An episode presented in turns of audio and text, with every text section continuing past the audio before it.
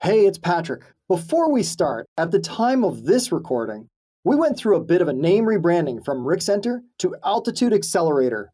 With that in mind, we hope you enjoy the following interview. Welcome to the Startups Transform podcast. I'm Patrick McGuire, your host, board member and advisor at Altitude Accelerator, where we help startups scale to new heights. We chat with phenomenal tech business leaders who've climbed their way to success within their industry.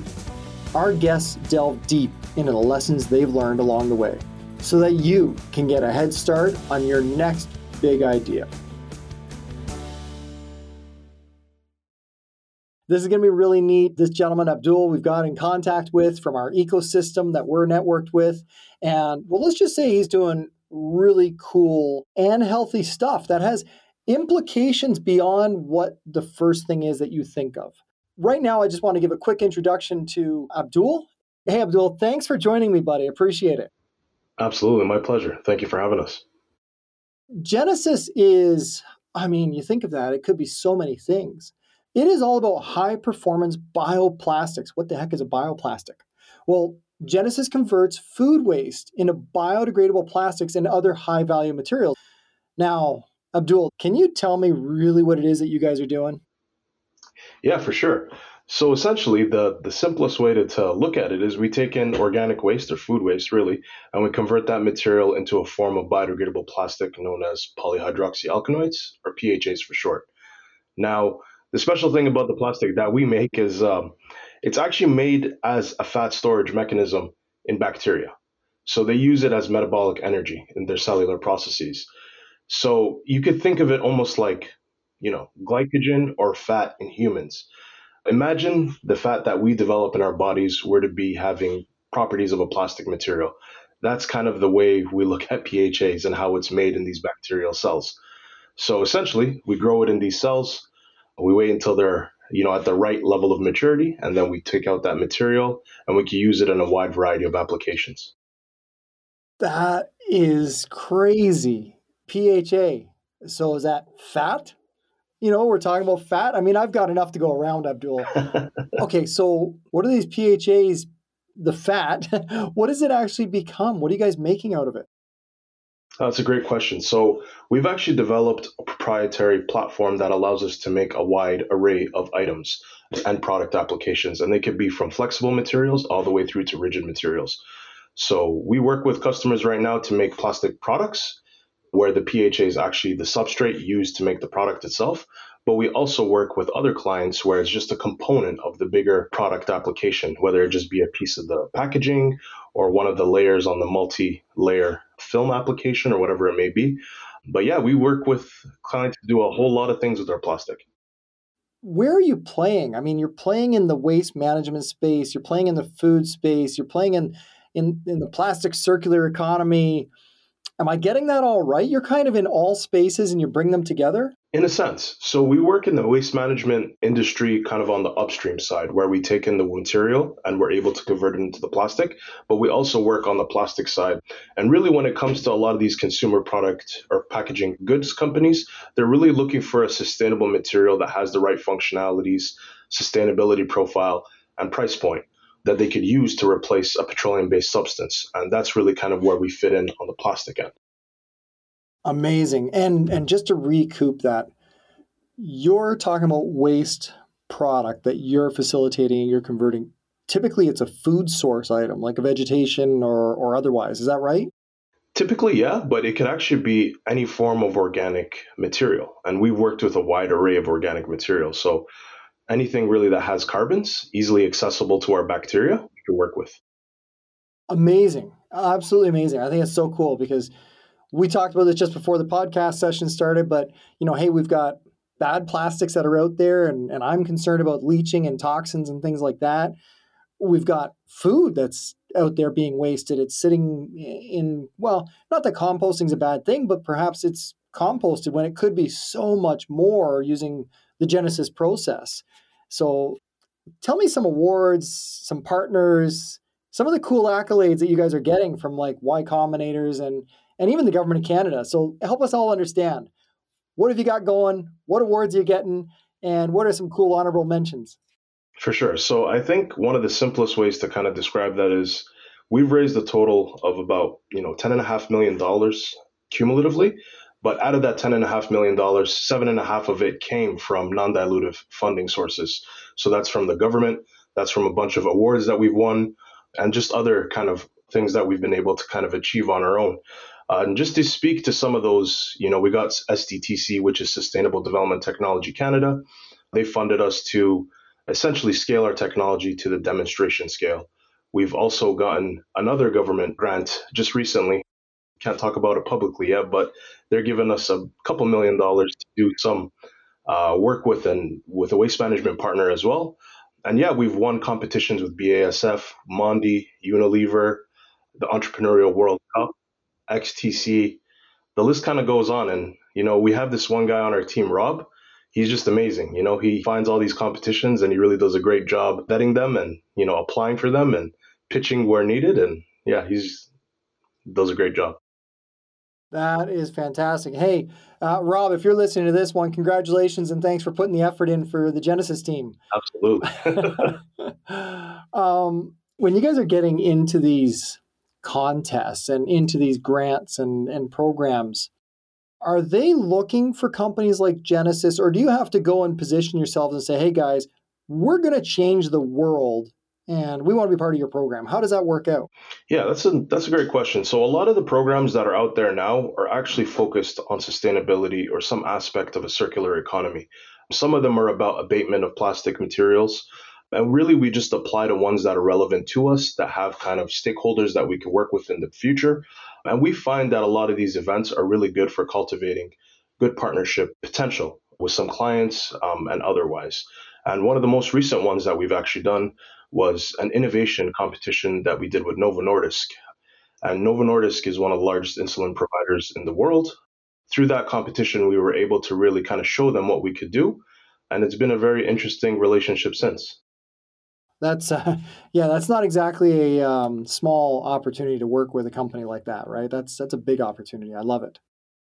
So, who came up with the idea of this thing? Where did it come from? Yeah, so that goes back to Luna. Luna, our CEO, was looking to make ways to unlock value from food waste and organic waste in general. And she looked at the process originally and found that, you know, one of the advanced technologies that deals with organic waste that's available on the market today is, is a form of waste management called anaerobic digestion. And she found that in that process, there's specialized fermentation bacteria that do a lot of this work.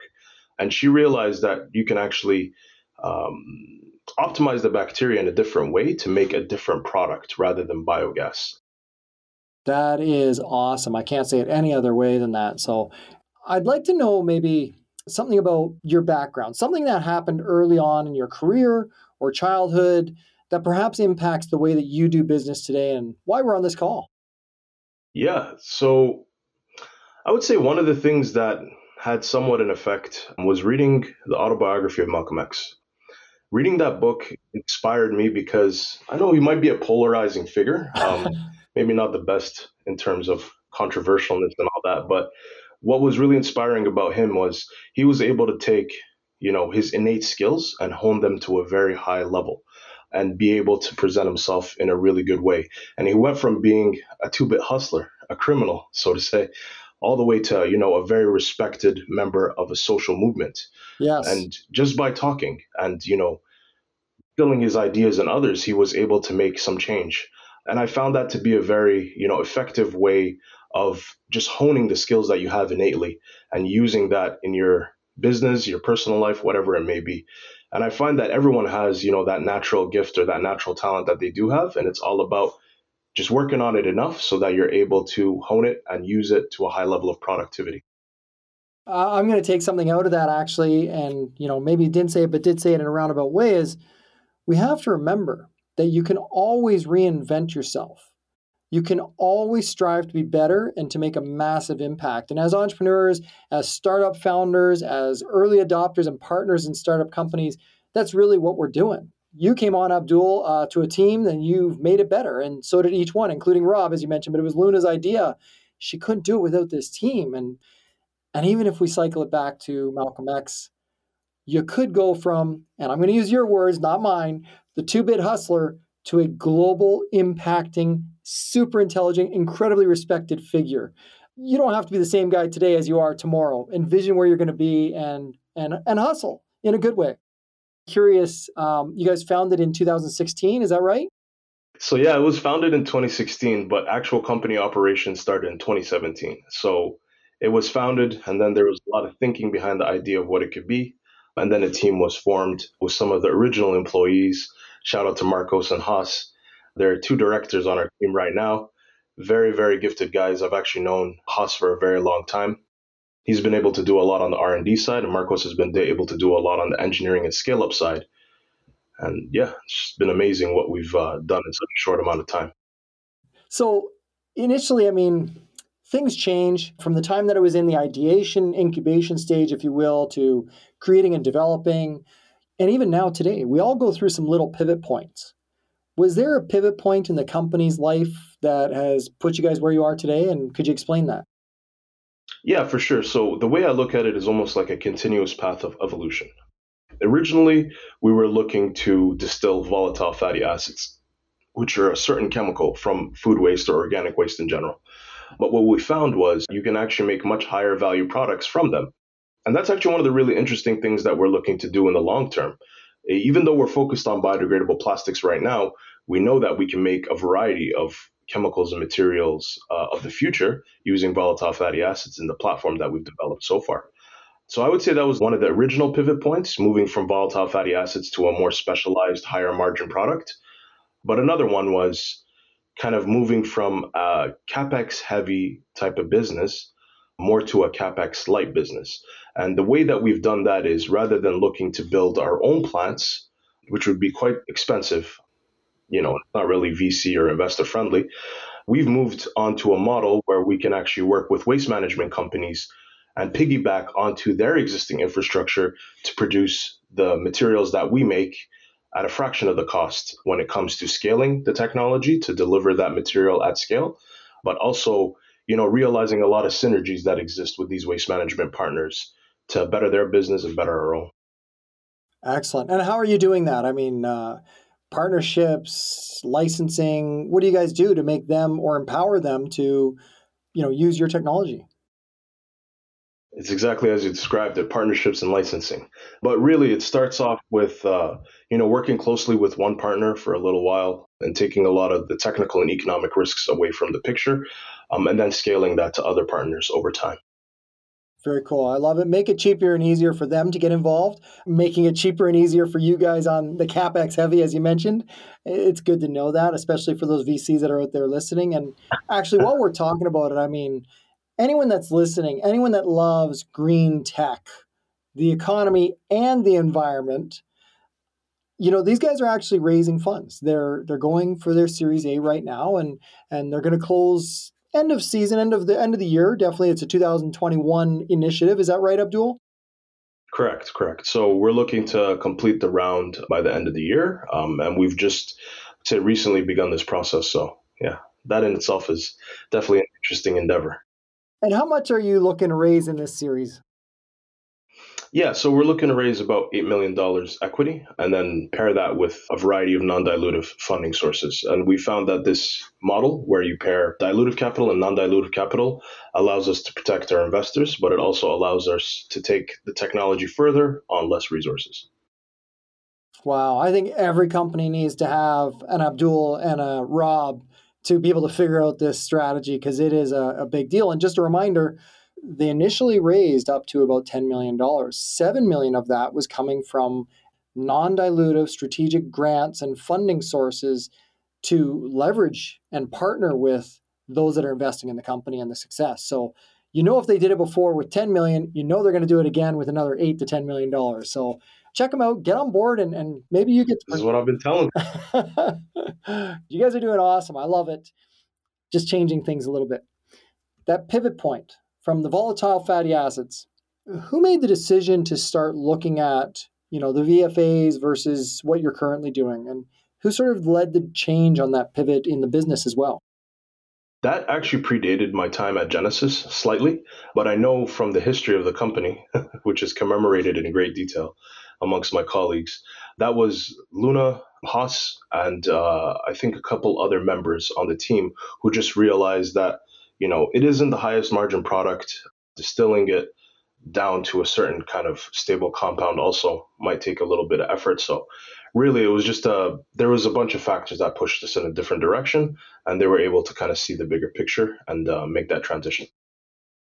Great. And what might have been a bad decision that the company ever made? Because we can't just tell the glory story, we have to tell about the struggle. Yeah, honestly, I don't mean to be, you know, a cop out or anything, but I don't really look to any of the decisions that have been made at this point as really bad decisions. There's times where we could have made a more optimized decision for sure, but you know, the learning that you get from that opportunity is quite significant in itself. It might be too early to tell in terms of big mistakes. So hopefully we don't have any in the near future, but I would say we've definitely learned a lot along the way. Fair enough, Abdul. And I will call that one out for the startups and entrepreneurs and those that just like to sweat and hustle and and uh, suffer. If you can learn from anything, then it's never a bad decision. As long as you're failing forwards or finding a bad decision with a silver lining. What may have led to the most important thing that you think leads to the company's success today?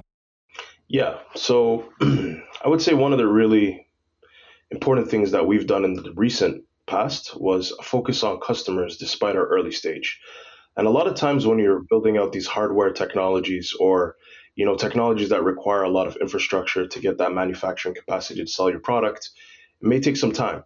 But we found that working with the customer up front is actually a very good way of doing business because not only are you able to really hone in on the customer's needs, uh, you're able to develop a relationship with them over time that speaks to your ability to deliver and it builds that trust so that when they need you to come through on a big purchase order in the future, they know that your team has been able to deliver on several technical and economic milestones in the past.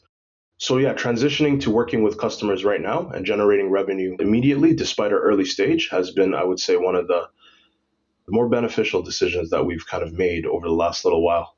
And a lot of props to Luna. She definitely is the one that led the charge on that way of thinking. You know, Luna's built two startup companies in the past. She's actually got both her master's and undergrad at a relatively young age. And, you know, now she leads a team of over 20, almost 25 individuals. And I think she's doing a pretty good job. I would say so. And that definitely qualifies as a beast in business. Absolutely. Let's just sort of think about, uh, and you can think about the corporate answer or you can think about your own personal answer in this one because you've been successful here in the business and growing the company with everyone. But what are three things you might have told your past self whether it's looking for the position that you want to have in life or whether it's growing the company? Yeah, um, great question. One I could think off the top of my head is having more empathy as a leader. You know, sometimes understanding the people that you work with really allows you to make better decisions. And I definitely got to give a shout out to one of my mentors who really taught me about this concept in more detail. His name is Carlos. Carlos is actually CEO of three companies somehow and he does a lot of great work in the clean tech side of you know the Canadian ecosystem as well.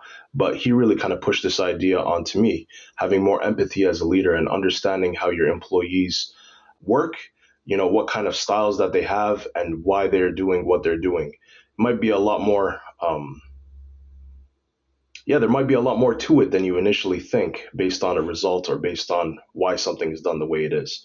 Another thing that is really important is just continuous learning even though you know we learn over time when we get better at it is at whatever it is that we're doing there's a, always an opportunity to learn more and having people like you know carlos that i mentioned as my mentor or just other people in general who could kind of guide you and advise you on decisions along the way just so they can share their perspective allows you to learn continuously classes help talking to different people executive coaching all those kind of things definitely help as well um, maybe i'll leave it at those two for now but if you want a third one, I'm sure I could think of one. Good. So for the entrepreneurs and the startup spirited in you, uh, express empathy. Understand what everybody else is going through. It's not just software and hardware. It's not just Genecis. It's not just biodegrading stuff. It's it's people that make this thing work. So I really like that. And two, for those listeners that are startups and entrepreneurial spirits, even the experts are still trying to figure it out. So keep learning It's an evolution of education forever. I got three kids, they're online schooling right now. And I keep reminding them that I'm still learning. I'm still learning to be a better dad, a better podcast host, a better business entrepreneur, a better everything. Heck, I'm still trying to figure out how to cut the grass better. So, where do you see the future of the company and the success of the company? Where are you guys going? What's got you guys excited to keep doing this? Yeah, so a couple things. Um, I alluded to it earlier, but just developing a platform that allows us to really capture value from waste materials and make a variety of products with, of course, focus on PHAs first, uh, is definitely something that we look forward to in the future. And we really do believe that the biotech space has a lot of room for advancement and potential when it comes to manufacturing of products and materials. And we really are excited to play, you know, a role in that space. But for the more immediate future, I'm really excited to see how we can capture more value from food waste and tackle the plastic pollution problem here in North America and hopefully expand it throughout the world. But of course, we'll just focus on our own backyard for now. You know, I'm keenly aware of that. You got to focus on our backyard to start, but the vision you guys have for global impact is massive. There's something on your website that I love. I love this line, but it says plastic without pollution. That's exciting to me. And I can see like, how long does it take for you guys to go through your process with fully degraded products? Uh, one year. What if we go with like these PLA bottles, if you will? That's those those plastic bottles, the single use and other even other ones. But how long do they take to fully degrade? 100 years. The zero ones and fives, when you look at the recycling images on the bottom of your bottles, you'll see that. Okay, fully degraded, folks, a thousand freaking years. This is not good. And Genecis is making it go from a thousand years, maybe it'll break down. And what's that leaving in our environment? What's it leaching into our food system? And our, oh, just drives me nuts. One year fully degraded into a non toxic product. I'm in. I love it. What these guys are doing changes the way you think about the plastic that you're going to drink from. If you're going to use it once and throw it in a landfill somewhere, man, don't get me started. You got to call these guys up. And for manufacturers, Abdul, they can contact you, they can license the technology, and they could make a better plastic bottle or straw. Is that right? Absolutely, absolutely. And you know, I know that biodegradability is super important to a lot of consumer companies right now, but PHAs that we make have a lot of amazing other qualities too. You know, excellent barrier properties like heat resistance, UV resistance, one of the really interesting ones is it's actually biocompatible, meaning it does not cause any toxic effects in humans when ingested. I'm not sure if you know, but we actually have a lot of bacterial cells within our own body. They would be able to recognize PHA and break it down into the components that it breaks down into, which is carbon dioxide and water. Um, oh my goodness! So there's a lot of there's a lot of benefits to using PHAs, and uh, we're excited to talk about them. This is huge, huge. Very excited. And I hope that all companies start to adopt this, especially, you know, as much as we all love to grab our on the go coffee. I won't drop any brand names in here, but some of them have switched to some papers, which is which is good, but they've lined it with sort of a plastic thin coat, which is toxic and it's leaching into our bodies, whether you like it or not, especially if it's a hot drink product. We need a better choice. And I think that's what we're solving here with Genecis. So, going back to when you first got this opportunity to join Genecis, or perhaps even just any company to start up and be part of this entrepreneurial journey, would you do it? Absolutely. Absolutely. Um, I think it's always kind of spoken to me, the entrepreneurial aspect of work. And I like working at smaller companies in the past just because I'm, I can feel my impact is going a little bit further towards the company's goals and direction. And I feel in entrepreneurship, you know, that's one of the best ways to do that. Happy to do it now. I'm probably going to be doing it for a while.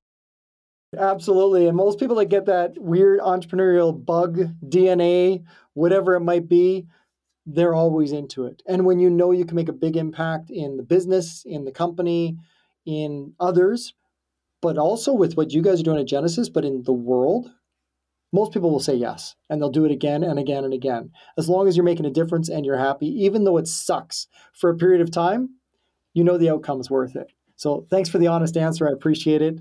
And it's awesome to have you on this session. Thanks for having me. How do people get in touch with you or with the company if they want to do business, if they want to talk about your, your seed series? How do we get in touch with you?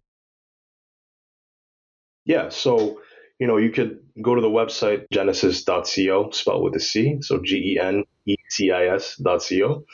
But alternatively, you contact me through LinkedIn, and I'm sure you know we can uh, get what you're looking for. It's I have a pretty unusual name, I would say, both first and last, so kind of hard to miss. Yeah, absolutely. And for anyone that's about to search him right now, the Abdul part you probably got easily and spelt out pretty quickly. All right, but the last name, Khogali, K H O G A L I, Abdul Khogali. Abdul, I, I want to say a huge thank you. I give you great thanks for sharing your insights with us. Also, those stories and insights of Luna and the company.